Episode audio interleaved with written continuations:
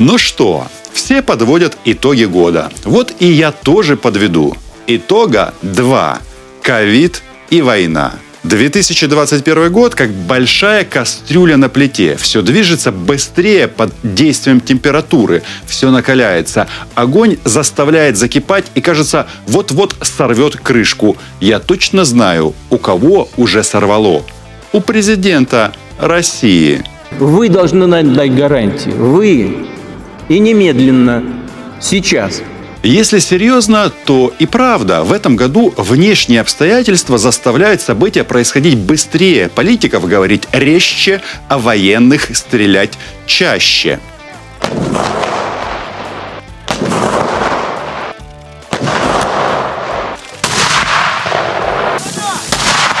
Как ни странно, но роковая случайность в лице недоваренной летучей мыши полностью изменила этот мир. В 21 веке мы не только учимся летать в космос, но и учимся заново мыть руки. Еще никогда в истории человечества вакцины не создавались такой скоростью, как за последние два года.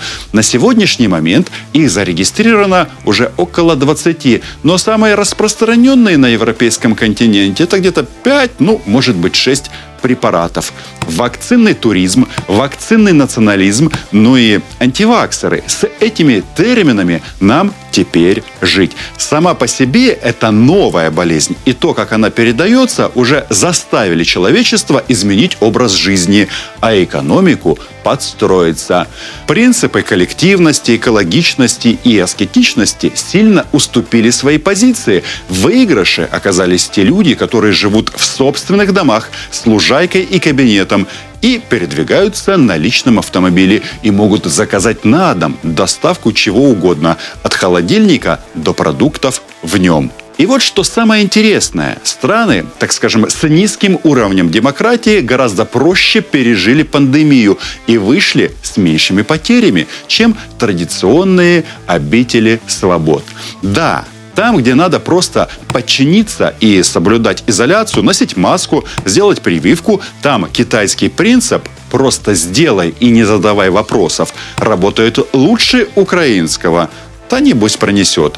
Есть, конечно, еще японцы и шведы, но у них уровень ответственности и сознательности совершенно другой. Появление вакцин против ковида не только спасло миллионы жизней, но и в очередной раз разделило этот самый мир. Во-первых, на богатых и бедных – Некоторые развивающиеся страны и страны третьего мира не в состоянии оперативно создать свою собственную вакцину. Несмотря на призывы сделать эти самые желанные вакцины мировым достоянием, они являются объектом продажи или в крайнем случае э, гуманитарной помощью. Хотя проще было бы в этом вопросе устроить ковидный коммунизм все поделить. В условиях глобализации невозможно изолировать эпидемию государственными границами, и это еще одно открытие ковидной эпохи. Если вспышка случилась в Малайзии, то через неделю она докатится до Германии, а через две до Украины. Другое открытие – растущая громкость антипрививочников – это маргинальная группа и есть почти во всех странах. Обычно это не больше 10% населения, которые верят в заговор фармкомпаний, ну или что-то подобное. И, конечно, всегда кричат о своих разоблачительных выводах. Если вы заметили, люди, которые делают прививки или не делают, но не являются их противником, эти люди молчат. У них не болит, как говорится. QR-коды действительно нарушают Конституцию. И не только Конституцию. Они нарушают вообще базовые права человечества. В том числе те права, которые закреплены во Всеобщей декларации прав человека, принятой 10 декабря 1948 года. Почему-то Наталья Поклонская, антипрививочники и мироточащий Николай II – это все где-то очень близко сам смысл антиваксерской позиции – заявить о себе публично. И для этого неуколотого быка красной тряпкой стала обязательная вакцинация против коронавируса. Она хотя и не объявлена официально, но по факту без прививки ваша жизнь сильно усложняется в любой стране. Все стали кричать про права и свободу выбора. И, безусловно, это вызов для правительств любой демократической страны. Для Украины тем более. Тут не только не любят ходить строем, но и весьма скептически смотрят на все, что предлагает государство. И чтобы не предложили, сначала обольют помоями, а потом подумают. Не очень эффективный подход, но маемо те, що маемо. Недоверие даже среди здравомыслящего населения – вот еще одно открытие ковидных времен. Я, кстати, прививку сделал. Чего я вам желаю. Не только потому, что это позволяет пользоваться безвизом без ограничений, а еще потому, что я уже переболел ковидом и больше не хочу. И надеюсь, в следующем году в итоговом выпуске не будет ни одного слова про коронавирус. Как вы знаете, в мире ничто не бывает без политики. Российская вакцина «Спутник» до сих пор не одобрена ВОЗ. Я сейчас скажу страшную вещь, но я не думаю, что там налита вода или русские щи. Просто Россия в стремлении обойти всех и поднять себя в глазах собственного населения не рассчитала с процедурой сертификации. Скорее всего, если бы этот спутник не долетел бы до цели, главу НИИ просто бы расстреляли, ну или он случайно отравился бы чаем. И, конечно, это сигнал от Запада. Мы обойдемся без ваших туристов, без вашей вакцины. Вы не из нашей песочницы. Напомню, в самом начале пандемии Мария Захарова, спикер МИД Российской Федерации, объяснила, что за границу должны ездить не все. Прорвался советский снобизм люди, у которых есть деньги, они, они соответствующим образом одеты, они занимаются неким делом, они э, путешествуют на самолетах, а, у них есть такие возможности. А люди, у которых нет денег, они путешествуют как придется. Они путешествуют автостопом, они соответствующим образом одеты, они ни на что не претендуют, они готовы спать, есть, ждать и так далее, и так далее, на полу, в вагоне и так далее, и так далее. А теперь Хорошо, все помешалось. Вы хотели занавес? Он есть у нас железный. И действительно, те россияне, кто хочет ездить за границу, делают там прививку, одобренную ВОЗ, а остальные в Крым пополнять казну оккупационных администраций. Как оказалось, игнорирование российской вакцины, а также закрытие границ сыграло на руку нашему воинственному соседу. Дорогой и неласковый внутренний туризм стал приносить много денег, в том числе за счет оккупированного Крыма. Да, во многих странах люди стали изучать родину, и Украина не исключение. Но только в России используют это как способ еще раз провести границу между собой и другими. А заодно прикормить народ к ностальгии по советским здравницам ЮБК. И только Россия всячески стимулирует своих граждан к вакцинации внутри страны и всячески саботирует эту же вакцинацию в Европе с помощью Маргариты Симонян и ее телеканала Russia Today. Любое событие при наличии управляемых СМИ можно обратить себе на пользу. Так или иначе, вакцинация, а точнее сами вакцины, стали фильтром для многих стран от граждан России, а для самой России от остального мира. Ведь внутри этой страны по-прежнему ничто, кроме спутника, вакциной не считается. И снова Россия. В 2021 году соседствующая хунта окончательно и ясно заявила о своих амбициях. Владимир Путин претендует на мировое господство и никак не меньше. И все бы ничего, но постоянно кто-то мешает. Главным образом США, НАТО, ну и вообще коллективный Запад – а каким бы прекрасным мог бы быть мир Владимира Путина? Страшно подумать, что человек, который сажает и убивает своих оппонентов, истребляет соседей, а всех, кто об этом скажет вслух, записывает в иноагенты, такой человек может получить больше власти, чем сейчас. Кстати, разве навешивание позорного в России статуса иностранного агента, ограничивающего финансовую деятельность и вообще свободу выбора, это не санкция против своего гражданина? А то Владимир Владимирович любит тыкать в нас Медведчуком. Но вернемся к путинской реальности, в которой мы все так или иначе живем. Да, кремлевский старец, простите за эйджизм, задает мировую информационную повестку. В уходящем году Путин высказал свой главный ультиматум. Вся территория бывшего Советского Союза должна быть под контролем России. Страны, входящие в СССР, не имеют права на собственный суверенитет и собственные военные и политические решения – требованиях к США есть и упоминание о Восточной Европе. Так что я не преувеличиваю, когда говорю про все страны. Хотя Эстония так же близко к российской границе, как и Украина, детонатором путинской агрессии послужила именно наша страна, а точнее Майдан. Нет, я не защищаю революционный путь. Почти всегда это потрясение для государства и его экономики. Но уж поросшим мхом российскую элиту точно не касается, что мы делаем у себя в стране. Ведь не мы пришли к вам с буком на перевес сбивать гражданские самолеты, не мы аннексировали ваш полуостров. Украинские войска пока не на Кубани, как многие считают, нашей Кубани, а совсем наоборот, российские войска в Украине, а некоторые агенты засели прямо в Верховной Раде.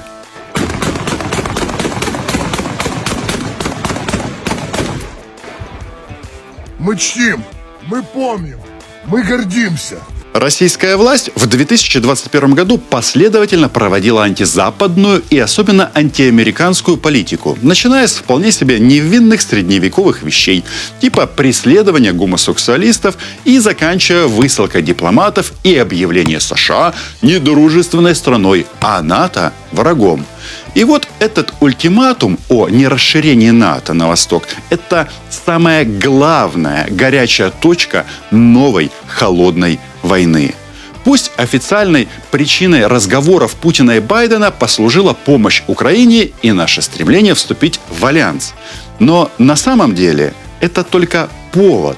Владимир Путин в любом случае потребовал бы этого. Неважно, что сделала Украина – как он в любом случае потребовал бы Крым себе. А Майдан – это была возможность, окно возможностей, как, собственно, любая революция. И то, что НАТО будет расширяться, именно поэтому, именно потому что аппетиты русского медведя неуемны. Это тоже ясно. Остается только ждать, как мировая дипломатия выйдет из этой ситуации и избежит перехода от холодной войны к прямому полномасштабному столкновению. Какую цену предложил президент США президенту России, чтобы избежать большой войны? И что попросит Путин у Байдена, кроме всего, что он уже хочет? Когда хотят войны, они не предупреждают заранее. Когда ведут переговоры, хотят расплаты. Несомненно, для Украины все это не очень хорошая новость. Во-первых, расширение НАТО – предлог для России аккумулировать все больше и больше войск на наших границах. Во-вторых, едва ли страны Альянса будут ссориться с Путиным ради Киева. Не соглашаться – да, помогать Украине – да, но идти на прямую конфронтацию – это не в стиле современной Европы, даже не в стиле США. Там жизнь солдата важна. А значит, наше руководство должно найти способ защищать страну и отстаивать свои интересы. Как всегда, не стоит забывать, что в противостоянии с Западом у Кремля есть еще несколько рычагов. Во-первых, Северный поток-2. Я уже говорил и повторюсь, это бомба замедленного действия. Еще рванет. Это повод для шантажа и Европы, и Украины одновременно – Остановить газопровод едва ли удастся, хотя некоторые страны ЕС будут тормозить начало его работы, но это вопрос лишь времени. Второй рычаг – Александр Лукашенко. Как говорится, дешево и сердито. Непризнанный цивилизованным миром президент Беларуси в этом году показал, что люди для него не имеют никакого значения. Ни свои, ни чужие. Александр Григорьевич готов давить белорусов, россиян, беженцев с Ближнего Востока и вообще любого, на кого укажет Путин. За недорого. Александр Григорьевич, а вот э, буквально недавно э, генсек НАТО Йенс Столтенберг э, заявил о том, что если Германия откажется э, от американского они перевезут в Польшу. Они перевезут в восточнее, но понятно куда, в Польшу. Да, тогда я предложу Путину вернуть э, э, ядерное оружие в Беларусь. Какое ядерное оружие? Мы договоримся, какое. Третий рычаг Владимира Путина немножечко дальше. Это вменяемые люди из запрещенной террористической организации «Талибан». Да, те самые, которые на днях расстреляли женщин за несанкционированный митинг. «Талибан» пока ждет своей очереди. Трудно сказать, каким по счету этот фронт будет для Путина, но то, что он откроется, у меня нет сомнений. Контролировать талибов значит контролировать огромный серый рынок терроризма. Этих ребят не стоит просить дважды. И все они ненавидят США и их союзников в Европе. Денег на войну в России не жалеют, а грязными методами владеют в совершенстве. Кремль всегда сначала действует из-под тяжка. Янукович в Украине, зеленые человечки в Крыму, ряженые в сепаратистов на Донбассе, любители шпилей в Солсбери, Навальный, ну этот вообще сам себя отравил. Ну и так далее. Вы работаете в ГРУ? А вы работаете в ГРУ? Я нет, а вы? Я нет. Я нет. Уход США из Афганистана – это еще одно знаковое событие уходящего года. Вектор интереса сместился. Америка больше не будет помогать тем странам, которые хотят только американских денег, но ничего не делают для достижения демократии и сосредоточиться на тех странах, которые уже на пути развития. Я бы хотел, чтобы такой страна была и Украина. Чтобы США, Евросоюз и НАТО помогали нам не только потому, что мы последний рубеж Путина, последняя преграда, которую, не дай бог, сметет русский мир на пути к мировому господству, как варвары на пути в Рим. Я хочу, чтобы нам помогали, а, потому что мы сами строим свою страну не из жалости, а как партнерам. Жрать своих соседей, даже если у тебя есть ядерная бомба, это плохо и всегда заканчивается плохо. В 2021 году стало ясно, линия, та самая красная линия, где кончается европейский мир на нашем континенте и начинается беспощадный русский мир. Сейчас это линия разграничения на Донбассе. И это главный итог для меня. Когда-то, в годы Второй мировой войны, Украина и Беларусь стали первыми на пути армии Рейха. Сегодня ровно наоборот. Мы снова первые, но на пути кровожадной империи. Беларусь уже в плену, но Украина должна бороться. Мы уже потеряли достаточно наших людей в этой войне, чтобы сдаться. И слишком далеко отошли от России, чтобы она пощадила тех, кто здесь живет. Это еще один итог 2021 года. Мы больше не один народ. Из братьев, угнетаемых бендеровской властью, украинцы стали для россиян врагами. Традиционное снисхождение сменилось откровенным высокомерием и ненавистью к тем, кто позволил себе жить собственной жизнью, а не под крылом империи. Надо им показать, чем все закончится. 22 год. Нельзя больше терпеть. Если мы им покажем БТР, боюсь, не испугаются. Испугаются. Покажите им. Вот покажите, там казармы стояли, склады с оружием, ничего нету. И дым идет, дым идет, дым идет. Была колонна военнослужащих, ничего нет, одни ботинки. Новый год через два дня, Владимир А? Для Украины наступивший год будет годом выбора, как и прошлый, как и каждый день в жизни. Это выбор. Я надеюсь, 2022 начнется с выбора главы специальной антикоррупционной прокуратуры. Боюсь, если наша власть не возьмется за реальные реформы, то голосовать за нее на следующих выборах будет некому. Не потому, что не захотят, а потому что многие просто уедут. Ну а я поздравляю всех с наступившим Новым годом. И знаете, что самое главное в жизни? Понять, что вам нужно и как к этому прийти. С Новым годом! Подписывайтесь на YouTube а, 24 канала и, конечно, на мой собственный YouTube канал с романтическим названием Роман Цымбалюк. Украина була, є і буде.